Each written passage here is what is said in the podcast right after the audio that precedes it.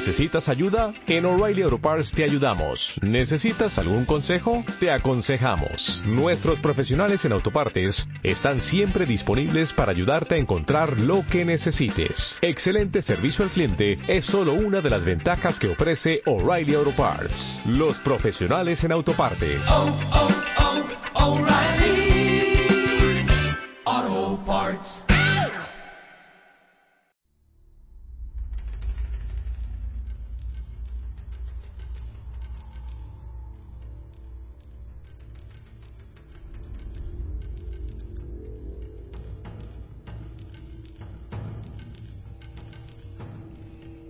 Vamos a compartir un sermón escogido del santo cura de Ars, que se llama Sobre la santificación del cristiano.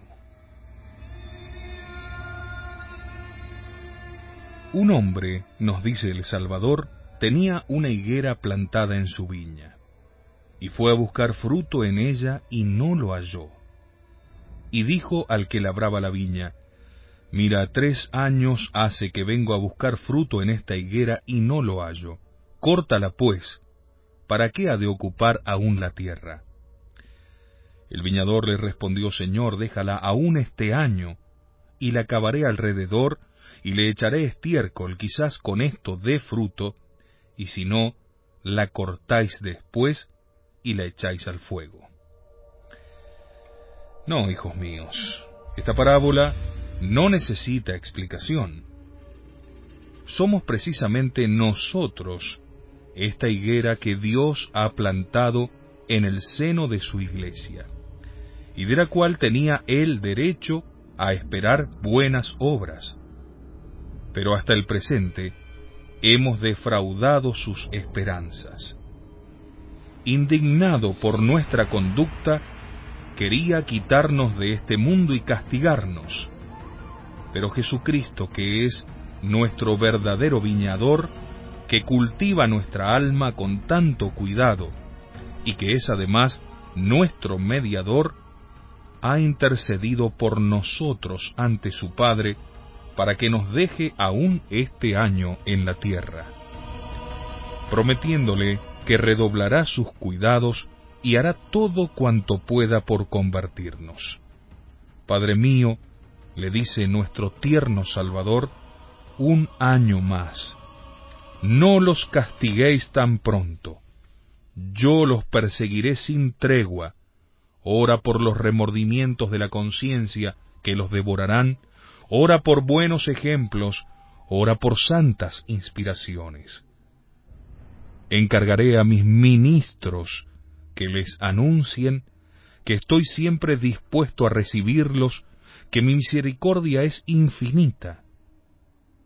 Pero si a pesar de todo esto se obstinan en no amaros, lejos de defenderlos contra vuestra justicia, yo mismo me volveré contra ellos, rogándoos que los quitéis del mundo y los castiguéis. Prevengamos, hijos míos, desdicha tan grande y aprovechémonos de esta misericordia que es infinita. Hijos míos, pasemos santamente lo que nos queda de vida, y para esto evitemos todos los desórdenes que han hecho tan criminales a los ojos de Dios nuestros años pasados. Esto es lo que voy a mostraros sencilla y familiarmente, a fin de que, comprendiéndolo bien, podáis aprovecharos de estas instrucciones.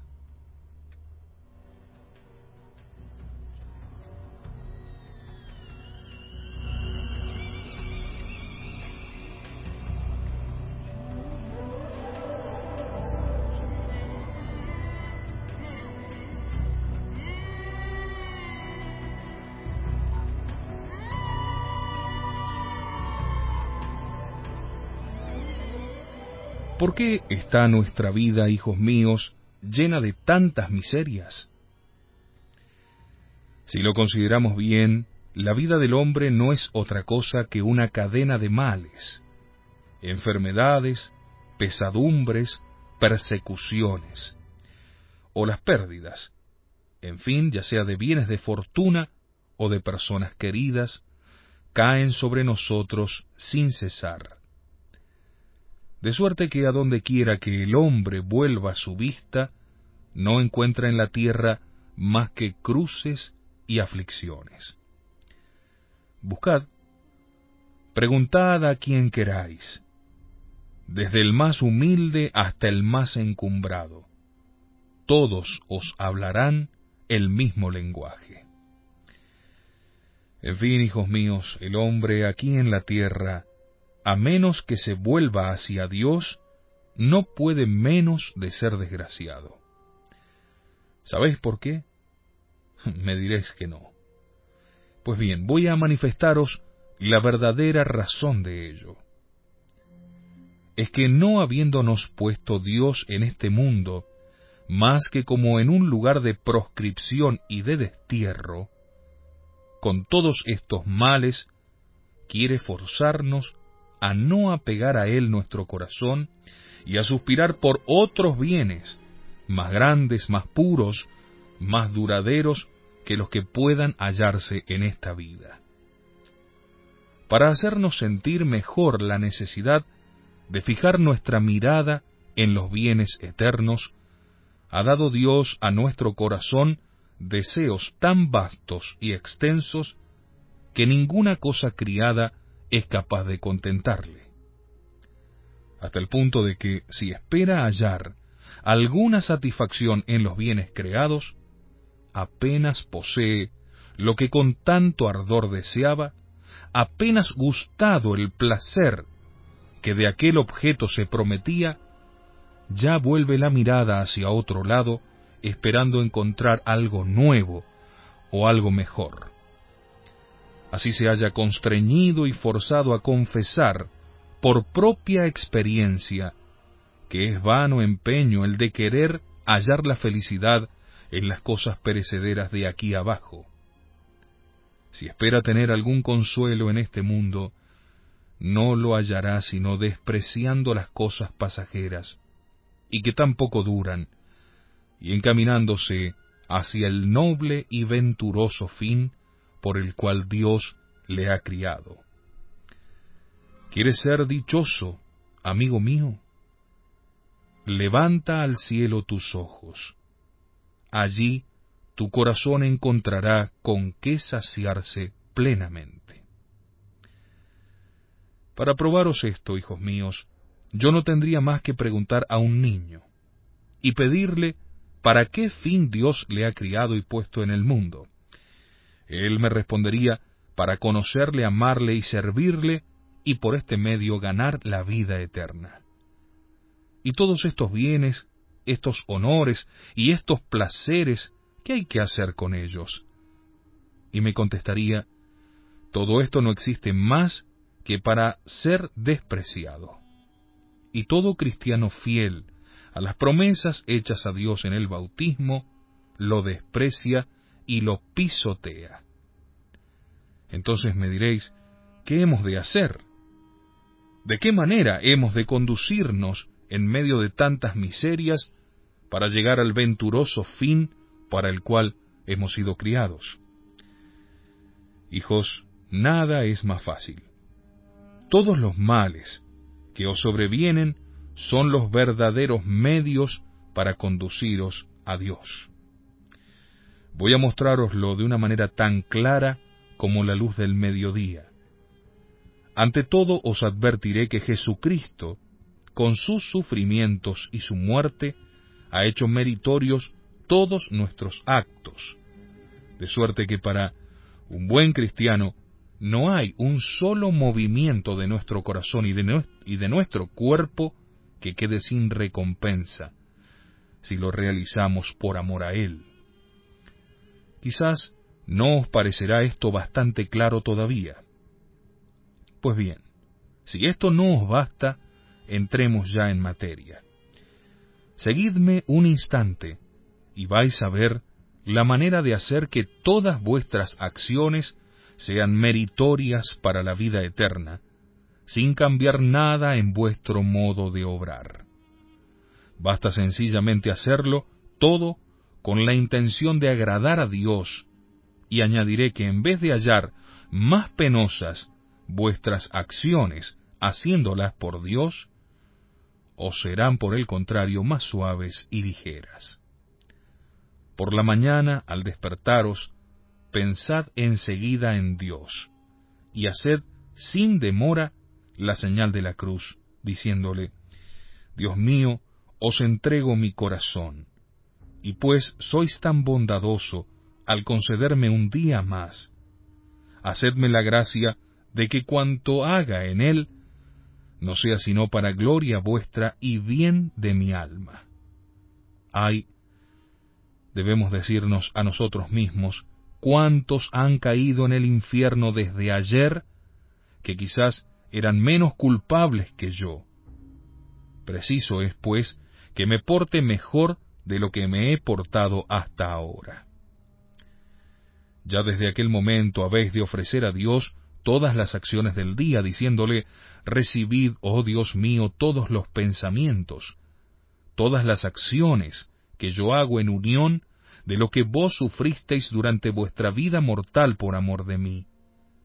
Jamás habéis de olvidaros de hacer este acto, hijos míos, pues para que nuestras acciones sean meritorias para el cielo, es necesario que las hayamos ofrecido a Dios, sin lo cual quedarían sin recompensa.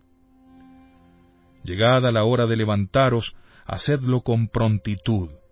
Guardaos de dar oído al demonio, que os tentará que os quedéis un poco más en la cama, para que dejéis así vuestra oración, o la hagáis distraídos, pensando que os esperan o que vuestro trabajo corre prisa. Cuando os vistáis, hacedlo con modestia.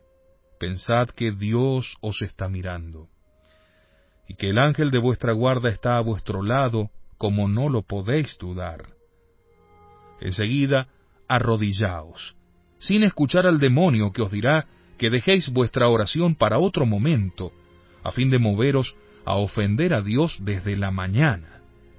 Al contrario, decid vuestras oraciones con la mayor modestia y respeto posibles. Acabada vuestra oración, pensad en las ocasiones de ofender a Dios que se os presentarán durante este día, a fin de estar prevenidos y evitar esa desgracia. Tomad enseguida alguna buena resolución, que os esforzaréis en ejecutar desde el primer momento, como por ejemplo la de hacer vuestro trabajo con espíritu de penitencia, evitar las impaciencias, las murmuraciones, los juramentos, guardar la lengua. Por la tarde examinaréis si habéis sido fieles a ella. Si hubierais faltado, debéis imponeros alguna penitencia en castigo de vuestra infidelidad, con la certidumbre de que, si observáis esta práctica, pronto habréis conseguido corregiros de todos vuestros defectos. Cuando vais a vuestro trabajo, en vez de ocuparos de la conducta del uno y del otro, ocupaos en algún buen pensamiento, por ejemplo, el de la muerte, pensando que pronto os tocará salir de este mundo. Y examinaréis qué bien habéis practicado desde que estáis en él, y gemiréis sobre todos los días por, e, por aquellos perdidos para el cielo, lo cual os llevará a redoblar vuestras buenas obras, vuestras penitencias y también vuestras lágrimas. También ocupaos en el pensamiento del juicio, que quizás antes de acabar el día iréis a dar cuenta de toda vuestra vida, y que este momento decidirá de vuestra suerte eternamente desgraciada o eternamente feliz. O también podréis pensar en el infierno, en el cual están ardiendo los que vivieron en el pecado, o también en la felicidad del paraíso, que es la recompensa de los que son fieles en el servicio de Dios. O bien podéis entreteneros si queréis en considerar la fealdad del pecado, que nos separa de Dios y nos hace esclavos del demonio, lanzándonos a un abismo de males eternos.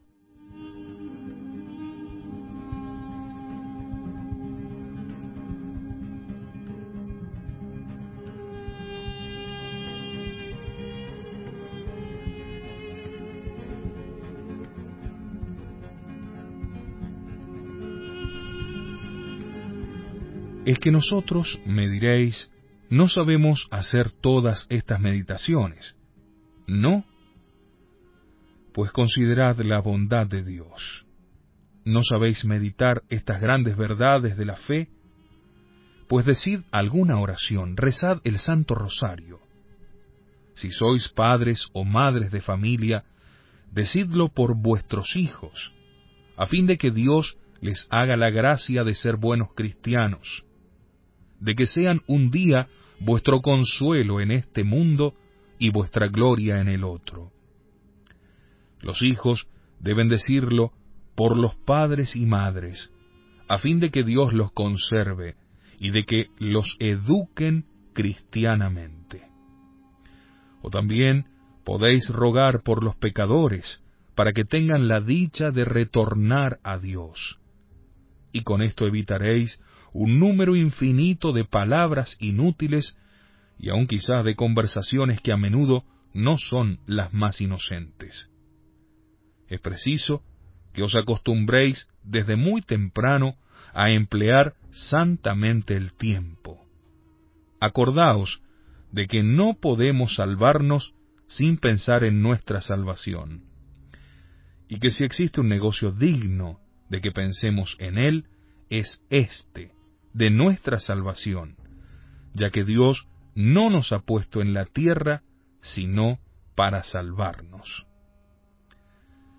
Antes de empezar vuestro trabajo debéis, hijos míos, haceros siempre la señal de la cruz, y no imitar a esos hombres sin religión que no se atreven a santiguarse cuando se hallan en compañía de otros.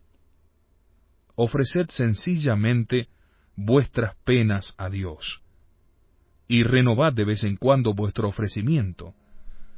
Con esto tendréis la dicha de atraer la bendición del cielo sobre vosotros y sobre todo cuanto hiciereis. Ya veis, hijos míos, cuántos actos virtuosos podéis practicar portándoos de esta manera, sin hacer otra cosa que lo mismo que estáis haciendo. Si trabajáis con intención de agradar a Dios de obedecer a sus mandamientos que os ordenan ganar vuestro pan con el sudor de vuestro rostro, hacéis un acto de obediencia. Si con el fin de obtener alguna gracia para vosotros o para vuestro prójimo, hacéis un acto de confianza y de caridad, oh hijos míos, cuánto podemos merecer todos los días para el cielo, no haciendo otra cosa que lo que hacemos, pero haciéndolo por Dios y por la salvación de nuestra alma. Cuando oís dar la hora, ¿quién os impide pensar en la brevedad del tiempo y considerar interiormente las horas van pasando y la muerte se acerca? Corro a cada instante hacia la eternidad. Estoy pronto a comparecer ante el tribunal de Dios. ¿No está mi alma en pecado? Y si tuvierais, hijo mío, esta desgracia, haced pronto un acto de contrición y formad propósito de confesaros enseguida por dos razones. La primera, porque si tuvieseis la desgracia de morir en aquel estado, os condenaríais sin remedio. La segunda, porque todas las buenas obras que hiciereis serían perdidas para el cielo. Por otra parte, hijos míos, ¿tendríais valor para permanecer en un estado que os hace enemigos de vuestro Dios que tanto os ama? Al descansar de vuestras fatigas, alzad los ojos hacia ese hermoso cielo que os está preparado. Si tenéis la dicha de servir a Dios como es debido, allí iréis. Podéis deciros interiormente, oh hermoso cielo, ¿cuándo tendré la ventura de poseerte? Sin embargo, hijos míos, hay que decir que el demonio no deja de hacer cuanto puede para llevarnos al pecado. Pues nos dice San Pedro que da vueltas sin cesar a nuestro alrededor como león rugiente para devorarnos. Habéis pues de haceros cuenta, hijos míos, de que mientras viviereis en la tierra, pasaréis tentaciones. ¿Qué debéis, pues, hacer cuando advertís que el demonio os quiere llevar al mal? Oídlo. En primer lugar, recurrid enseguida a Dios, diciéndole, Dios mío, venid en mi socorro. Virgen Santa, ayudadme. O bien, Santo Ángel de mi guarda, combatid por mí contra el enemigo de mi salvación. Haceos luego estas reflexiones. ¿A la hora de la muerte quisiera haber hecho esto? Ah, sin duda que no. Bueno, pues es preciso que resista a esta tentación. Verdad es que podría ahora ocultarme a los ojos del mundo, pero Dios me ve. Cuando llegue la hora de juzgarme, ¿qué le responderé si tengo la desgracia de cometer este pecado? Creedme, hijos míos, haceos estas pequeñas reflexiones siempre que fuereis tentados y veréis que la tentación disminuirá a medida de vuestra resistencia y saldréis victoriosos. Pasada la tentación, veréis que si cuesta algún trabajo resistir, quedáis sobradamente recompensados por el gozo y el consuelo que experimentáis luego de haber echado al demonio. Tengo la certeza de que muchos de vosotros estáis pensando ahora mismo que es la pura verdad esto que os digo.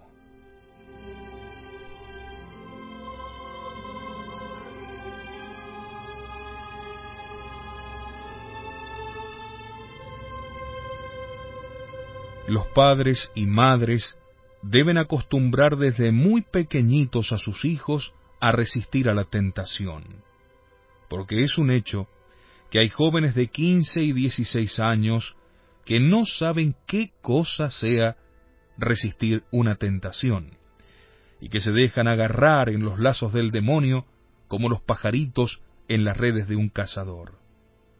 ¿De dónde viene esto? Sino de la ignorancia o de la negligencia de los padres.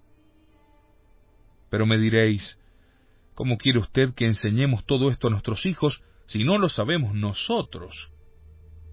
Pues si no estáis suficientemente instruidos, ¿por qué os habéis casado? Cuando sabíais, o por lo menos habíais de saber, que si Dios os daba hijos, estabais obligados so pena de condenación, a instruirlos acerca del modo como debían conducirse para llegar al cielo. Es que no bastaba que vuestra ignorancia os perdiera a vosotros, sin que debiese arrastrar también a otros a la perdición. Y si estáis plenamente convencidos de que no tenéis las suficientes luces, ¿por qué a lo menos no hacéis que os instruyan sobre vuestros deberes los que tienen la misión de hacerlo. Me diréis, ¿cómo he de atreverme a confesar a mi pastor que no estoy bien instruido? ¿Se reirá de mí? ¿Se reirá de vosotros? Os equivocáis, hijos. Si es bueno, tendrá una gran satisfacción en enseñaros todo lo que habéis de saber y lo que habéis de enseñar a vuestros hijos. Debéis también enseñarles a santificar su trabajo, es decir, a trabajar no para enriquecerse, no para hacerse estimar en el mundo, sino sólo para agradar a Dios, que nos lo manda como expiación de nuestros pecados. De este modo, tendréis el consuelo de verlos el día de mañana jóvenes sensatos y obedientes, y de que sean vuestro contento en este mundo y vuestra gloria en el otro.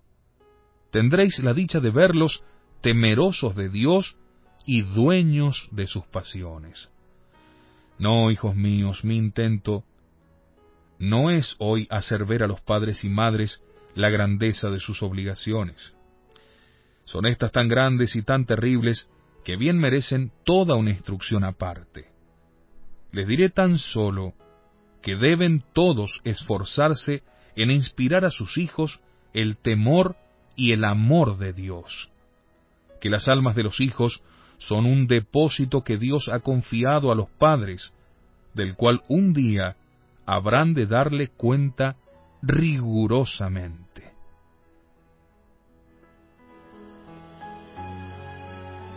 Debéis, por último, terminar el día con la oración de la noche, que en cuanto se pueda ha de hacerse en común, porque, hijos míos, nada más ventajoso que esta práctica de piedad. El mismo Jesucristo nos dice, si dos o tres personas se reúnen para orar en mi nombre, yo estaré en medio de ellas. Por otra parte, ¿qué cosa más consoladora para un padre de familia que ver cada día a todos los de su casa postrados ante el buen Dios, para adorarle y darle gracias por los beneficios recibidos durante el día, pidiéndole al mismo tiempo perdón por todas sus faltas. ¿No tiene motivo para esperar que todos pasarán santamente la noche? El que lleva los rezos no debe ir demasiado a prisa, a fin de que los demás puedan seguirle, tampoco demasiado despacio, dando pie a que se distraigan los demás, debe guardar un justo equilibrio. A esta oración de la noche se debe añadir un examen en común, es decir, detenerse un instante para traer cada uno a la memoria sus pecados.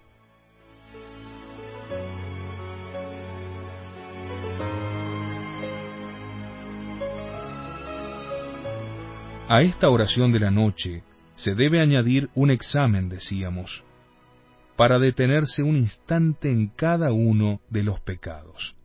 Y he aquí las ventajas de este examen.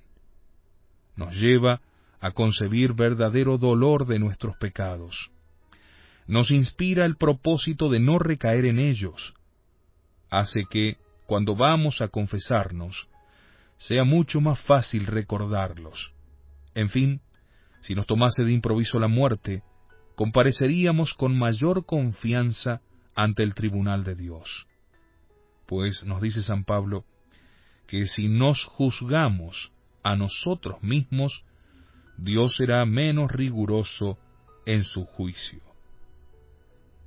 Sería también de desear que antes de ir a acostaros tuvieseis un pequeño rato de lectura piadosa, por lo menos durante el invierno. Esto os sugeriría algunos buenos pensamientos que os ocuparían al acostaros y al levantaros, y con ello grabaríais más perfectamente en vuestro espíritu las verdades de la salvación. En las casas donde no hay quien sepa leer, no hay que apurarse. Podéis rezar el Santo Rosario, con lo cual atraeréis sobre vosotros la protección de la Santísima Virgen. Cuando de esta manera se ha pasado el día, entonces sí que puede uno entregarse en paz al descanso y dormirse en el Señor. Si durante la noche despierta, debe aprovechar aquel momento para alabar y adorar a Dios. Aquí tenéis, hijos míos, el plan de vida que debéis seguir y el buen orden que debéis establecer en vuestras familias.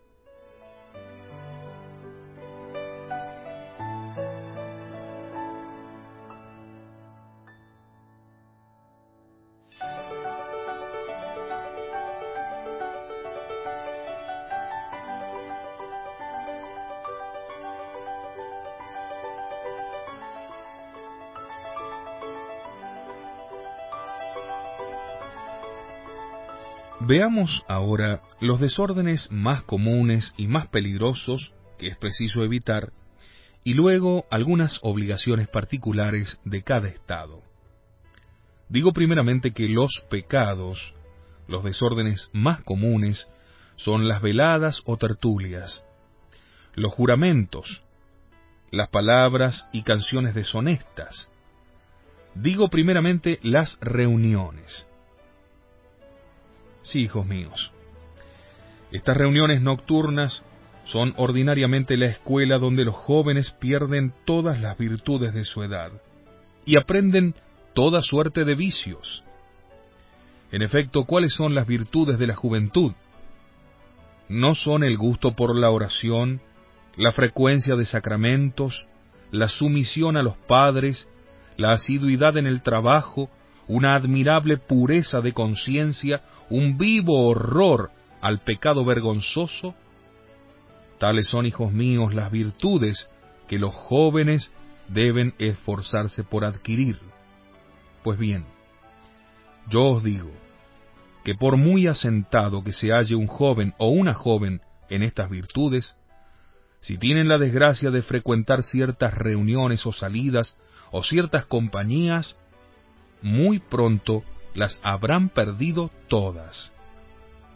Vosotros que sois testigos de ello, decidme, ¿qué es lo que allí se oye? Sino palabras las más sucias y obscenas. ¿Qué es lo que allí se ve sino familiaridades entre los jóvenes que llegan a ruborizar el pudor? Y me atrevo a decir que si fuesen de los infieles, no harían más de lo que hacen. Y los padres y madres lo presencian nada les dicen, guardan silencio.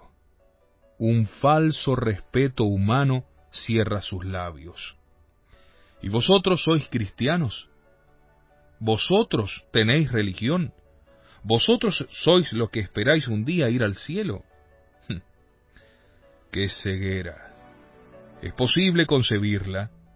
Iréis, sí, pobres ciegos, pero iréis al infierno ese será vuestro paradero. ¿Cómo os quejáis luego de que vuestras bestias se os mueran? Sin duda, habéis olvidado todos los crímenes que en los cinco o seis meses de invierno se han cometido en vuestros lugares. ¿Habéis olvidado, habéis olvidado lo que dice el Espíritu Santo, que donde quiera que se cometa el pecado, caerá la maldición de Dios? Ay, cuántos jóvenes que conservarían aún su inocencia si no hubiesen concurrido a una de estas reuniones. Ahora ya quizás no volverán a hablar jamás de Dios. Y no es también al salir de semejantes sitios, cuando los jóvenes se van a rondar y traban relaciones que las más de las veces acaban en escándalo y en la pérdida de la reputación de alguna doncella? ¿No es allí donde los jóvenes libertinos, después de haber vendido su alma al diablo, quieren también perder la de los demás? Sí, hijos míos, son incalculables los males que de allí resultan. Si sois cristianos y deseáis salvar vuestras almas y las de vuestros hijos, jamás debéis tener estas reuniones en vuestra casa a menos que estéis presentes vosotros, alguno de los de las cabezas de familia, para impedir que se ofenda a Dios en lo más mínimo. Cuando estáis ya todos adentro, debéis cerrar la puerta y no dejar que entre nadie más. Comenzad vuestro trabajo en esa reunión de jóvenes, rezando una o dos decenas del rosario, para atraeros la bendición de la Santísima Virgen cosa que podéis hacer mientras se va trabajando. Proscribid luego todas canciones lascivas o malas que profanen vuestro corazón y vuestra boca, templos del Espíritu Santo. Lo propio que todos esos cuentos, que no son sino mentiras, y que de ordinario van contra las personas consagradas a Dios, lo cual los hace más criminales. No dejéis nunca que vuestros hijos vayan a estas reuniones en otras casas. ¿Para qué se apartan de vosotros? Pensad, solo para estar más libres. Si sois fieles en el cumplimiento de vuestros deberes, será Dios menos ofendido y vosotros menos culpables. Hay además otro desorden, tanto más deplorable, cuanto que es muy común, las palabras libres. Hm. Hijo mío, nada más abominable, más horrible que estas palabras. ¿Qué cosa más contraria a la santidad de nuestra religión que estas palabras impuras? Ellas ofenden a Dios y escandalizan al prójimo, o para hablar más claramente, lo echan a perder todo. Muchas veces no se necesita más que una palabra deshonesta para ocasionar mil pensamientos malos, mil vergonzosos deseos, y aun quizás para precipitar en un número infinito de otras infamias, y para enseñar a las almas inocentes el mal que tenían la dicha de ignorar. ¿Y cómo, hijos míos?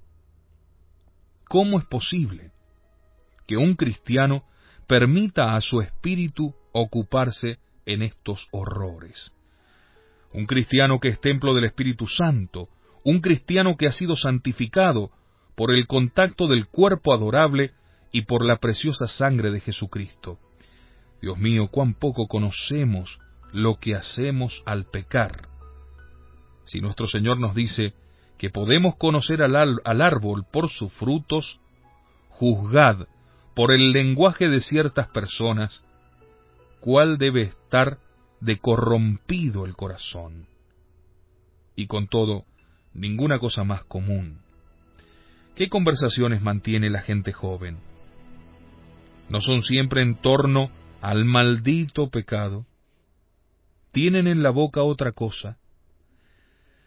Entrad, os diré con San Juan Crisóstomo, entrad en esas tabernas, en esas madrigueras de la impureza. ¿Sobre qué versan las conversaciones, aun entre personas de cierta edad? No llegan hasta el punto de apostar a quién ganará por su desvergüenza en el hablar. ¿No parecen esas bocas cloacas de la cual se sirve el infierno para vomitar toda la inmundicia de sus impurezas sobre la tierra y tragar las almas. ¿Qué hacen estos malos cristianos? O mejor, mejor, emisarios del abismo. Están alegres. En vez de cantar alabanzas a Dios, son las canciones más licenciosas, capaces de hacer morir de horror a un verdadero cristiano, las que cantan. Santo Dios. ¿quién no temblará pensando en el juicio que ha de merecer a Dios esta conducta? Si como nos asegura el mismo Jesucristo, una sola palabra ociosa, una sola risa superflua no quedará sin castigo. ¿Cuál será el castigo de esos discursos licenciosos, de esas conversaciones indecentes, de esas infamias y horrores que hacen erizar el cabello. ¿Queréis comprender la ceguera de estos pobres infelices? Escuchad las excusas. No lo hacemos con mala intención. Lo decimos en broma. Son tonterías que no le hacen mal a nadie. ¿Qué es esto, hijos míos? Un pecado que es horrible a los ojos de Dios, un pecado que sólo por el sacrilegio es excedido lo tenéis por bagatela es que vuestro corazón está tan depravado y corrompido que no sois capaces de ver la verdad? No se puede reír y bromear con una cosa de la cual deberíamos huir con más horror que de un monstruo que nos persigue para devorarnos. Por otra parte, hijos míos, ¿qué crimen no será amar lo que Dios quiere que detestemos soberanamente? Decís que no lo hacéis con mala intención, Dime, miserable víctima de los abismos, los que te oyen tendrán por esto menos malos pensamientos, menos deseos criminales. ¿Tu intención detendrá por ventura su fantasía y su corazón? No voy a proseguir esta materia. El Espíritu Santo nos dice que este maldito pecado de la impureza ha cubierto la superficie de la tierra. ¿Cuántas almas arroja al infierno el pecado de la impureza. Digo que los padres y madres deben ser muy vigilantes respecto de sus hijos, y no hacer ni decir nunca cosa alguna que pueda ofender la hermosa virtud de la pureza. ¿Cuántos hijos hay que no se entregaron a este vicio hasta que lo aprendieron del ejemplo de sus padres? ¿Cuántos hijos perdidos por los malos ejemplos de sus padres y madres? Más les valiera que les hubiesen clavado un puñal en el pecho. Por lo menos hubieran tenido la dicha de morir en gracia, hubieran ido al cielo, mientras que vosotros los queréis arrojar al infierno, en donde le haréis compañía. Los amos deben vigilar mucho a sus criados. Si alguno tiene que se muestre libertino en su hablar, la caridad aconseja que le reprendan bondadosamente dos o tres veces. Pero si no se corrige, echadle de vuestras casas. Si no, vuestros hijos no tardarán en parecérseles. Otro desorden que reina en las familias y entre los trabajadores son las impaciencias, las murmuraciones o quejas, los juramentos, ya sean votos o maldiciones. Pues bien, qué adelantáis con vuestras impaciencias y con vuestras quejas? ¿Van mejor vuestros negocios con ello? ¿Disminuyen acaso vuestros sufrimientos? ¿No es precisamente todo lo contrario? Impacientándoos, no lográis sino sufrir aún más, y lo que es peor todavía, perdéis todo el mérito de vuestro sufrimiento. Me diréis tal vez, esto cuesta muy poco de decir, cuando no se tiene que padecer nada, si estuviese usted en mi lugar, quizás lo haría aún peor. Hm, tendríais razón de hablar así, hijos míos, si no fueseis cristianos. Si no hubiese para vosotros otra esperanza que los bienes y los placeres de que podamos disfrutar en este mundo. Si por otra parte fuésemos nosotros los primeros que sufrimos. Pero desde Adán hasta el presente, todos los santos han tenido que padecer y la mayor parte de ellos bastante más que nosotros, sino que ellos han sufrido con paciencia, sumisos siempre a la voluntad de Dios, y ahora sus penas han terminado y su dicha ha comenzado para no terminar jamás. Hijos míos, miremos ese cielo tan hermoso.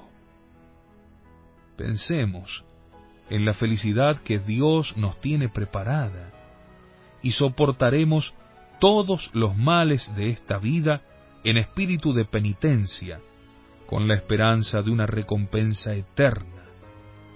Sí, si al llegar a la noche tuvieseis la dicha de poder decir que aquel día lo has ofrecido todo entero para Dios. Digo que los trabajadores, si quieren ganar el cielo, Deben aguantar con paciencia el rigor de las estaciones, el mal humor de los patrones, evitar quejas y maldiciones, que son tan comunes entre ellos, y deben cumplir fielmente su deber.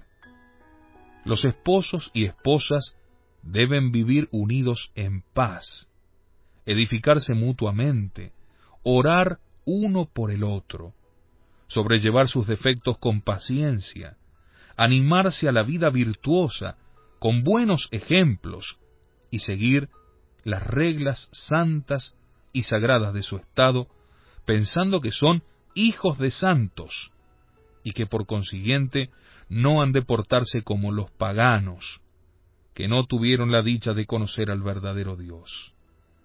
Los amos deben tener igual cuidado de sus criados que de sus hijos, acordándose de lo que dice San Pablo que si no tienen cuidado de sus criados, son peores que los gentiles.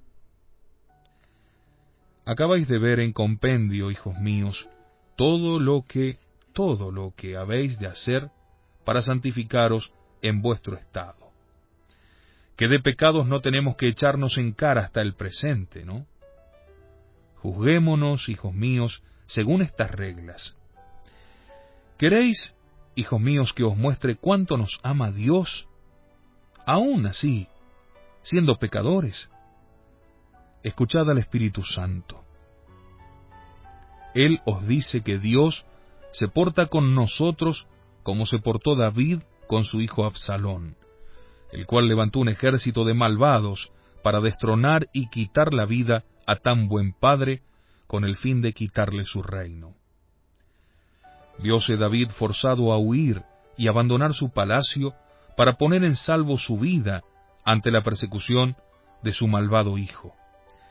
Pero a pesar de que este crimen había de serle a David extremadamente odioso, el Espíritu Santo nos dice que su amor por el hijo ingrato era sin límites, y que a medida que el hijo ingrato armaba su furor, aquel buen padre sentía más amor por él. Viéndose pues constreñido a ponerse al frente de un ejército para detener al desdichado, su primer cuidado, antes de empeñar combate, fue recomendar a sus oficiales y soldados que respetasen la vida de su hijo. El hijo, criminal y bárbaro, quiere quitar la vida al padre y el padre intercede por él. Muere aquel por una visible permisión de la providencia, y David, muy lejos de alegrarse de la ruina del rebelde y de sentirse ahora en mayor seguridad, parece olvidarse de su vida y de su reino para no pensar más que en llorar la muerte de quien sólo trataba de perderle. Tan grande fue su dolor, tan abundantes sus lágrimas, que cubrió su rostro con un velo para ya no ver la luz.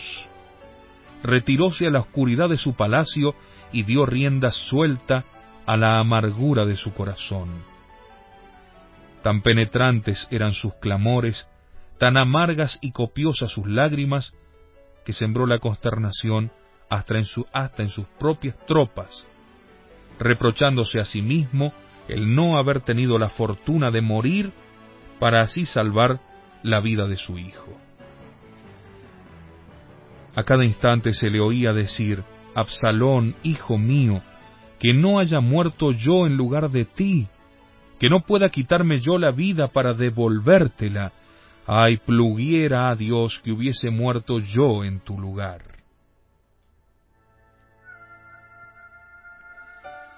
Ya nunca más quiso recibir consuelo en toda su vida. Su dolor le acompañó a David hasta el sepulcro. Decidme, ¿habríais pensado nunca que vuestra pérdida causase tantas lágrimas y dolores a nuestro divino Salvador? ¿Quién no se conmoverá? Un Dios llorando la ruina de un alma y no cesando de clamar, Amigo, ¿a dónde vas? Que corres a perder tu alma y a tu Dios. Detente. Mira mis lágrimas, mi sangre que corre todavía. Será menester que por salvarte deba morir segunda vez, pues heme aquí. Oh ángeles del cielo, bajad a la tierra, venid a llorar conmigo la pérdida de esta alma, de este hijito mío. Qué desgraciado es un cristiano si se obstina en correr todavía al infierno, a pesar de la voz que hace resonar continuamente Dios en sus oídos. Me diréis todavía, pero si nadie nos habla nunca de esta manera, amigos, si no os empeñarais en cerrar vuestros oídos, escucharíais sin cesar la voz de Dios que os persigue. Dime, amigo, ¿qué son sino esos remordimientos de tu conciencia, luego que has caído en el pecado? ¿Por qué esas turbaciones, esas tempestades que te agitan? ¿Por qué ese temor y ese pavor donde quiera que te halles, creyendo a cada instante que estás próximo a ser herido por un rayo del cielo? ¿Cuántas veces no has sentido en el mismo instante de pecar como si una mano invisible quisiera detenerte y una voz que te decía, ¿qué vas a hacer?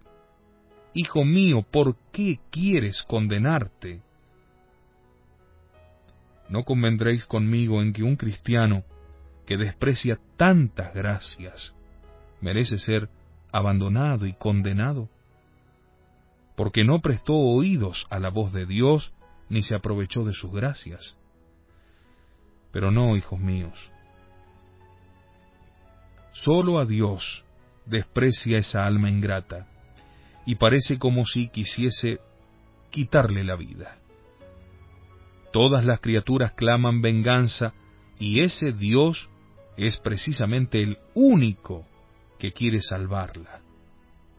Y se opone a todo cuanto pudiera dañarla, velando por su conservación como si estuviese sola en el mundo, y como si de su felicidad dependiera la del mismo Dios. Mientras el pecador le clava el puñal en el pecho, Dios le tiende la mano para decirle que le quiere perdonar. Los rayos y los truenos del cielo parecen echarse al pie del trono de Dios pidiendo permiso para aplastar al ingrato. No, no, les dice el divino Salvador, esta alma me ha costado demasiado. Yo la amo todavía aunque sea pecadora. Pero Señor, replican ellos, ¿no veis que vive solo para insultaros? No importa, quiero conservarla, porque confío en que un día me amará. He aquí por qué deseo su conservación. Hijos míos, seríais tan duros que no os conmoviera tanta bondad de parte de nuestro Dios? Vais a ver otro espectáculo del amor de Dios para con sus criaturas y sobre todo para con un pecador convertido. Es el mismo Señor el que nos lo presenta por la boca del profeta Isaías. Llega hasta el punto de querer disimular nuestros pecados, diciéndonos que Dios trata al pecador que le ultraja como una madre trata a su hijo desprovisto aún de razón. Nos dice, ¿veis a un niño que no tiene aún el uso de la razón? Unas veces se pone de mal humor, otras se impacienta, chilla, se irrita, llega hasta a golpear con sus manecitas el seno de su madre que le sostiene. Se esfuerza por satisfacer su cólera impotente. Pues bien, nos dice el profeta, ¿qué venganza creéis que tomará la madre por estos actos de ese bebé? Miradlo, le estrechará y le apretará más tiernamente contra su corazón. Redoblará sus cariños, le mimará, le ofrecerá el pecho y le dará su leche para calmar su llanto. Esta es la venganza de una madre. Y añade el profeta, si ese niño tuviese conocimiento de lo que hace, ¿qué debiera pensar viendo tanta dulzura de parte de su madre? Démosle por un momento el uso de la razón que le ha negado la naturaleza. ¿Qué pensará, qué juzgará de todo esto, pasado el arrebato de cólera? Sin duda quedará pasmado de su temeridad al irritarse contra la que le llevaba en brazos, y que con solo abrir la mano podría dejarle caer en tierra y aplastarle. Pero al propio tiempo, ¿temerá acaso de su buena madre para que se niegue a perdonarlo por esos furores infantiles? ¿No verá por el contrario que le están ya perdonados, puesto que ella a cada paso redobla sus mimos, cuando podía tan fácilmente tomar venganza? Sí, dice el santo profeta, esta es la manera como trata Dios al pecador en medio de sus mayores desórdenes. Sí, el Señor os ama tanto, aunque pecadores, que os lleva en sus manos hasta los días de vuestra ancianidad. No, no, dice él, podrá una madre tener el valor de abandonar a su hijo, mas nunca podría yo, dice Dios, abandonar a una de mis criaturas.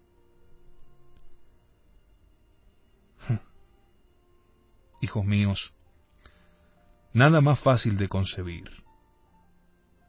¿No parece en verdad que cierra Dios los ojos ante nuestros pecados?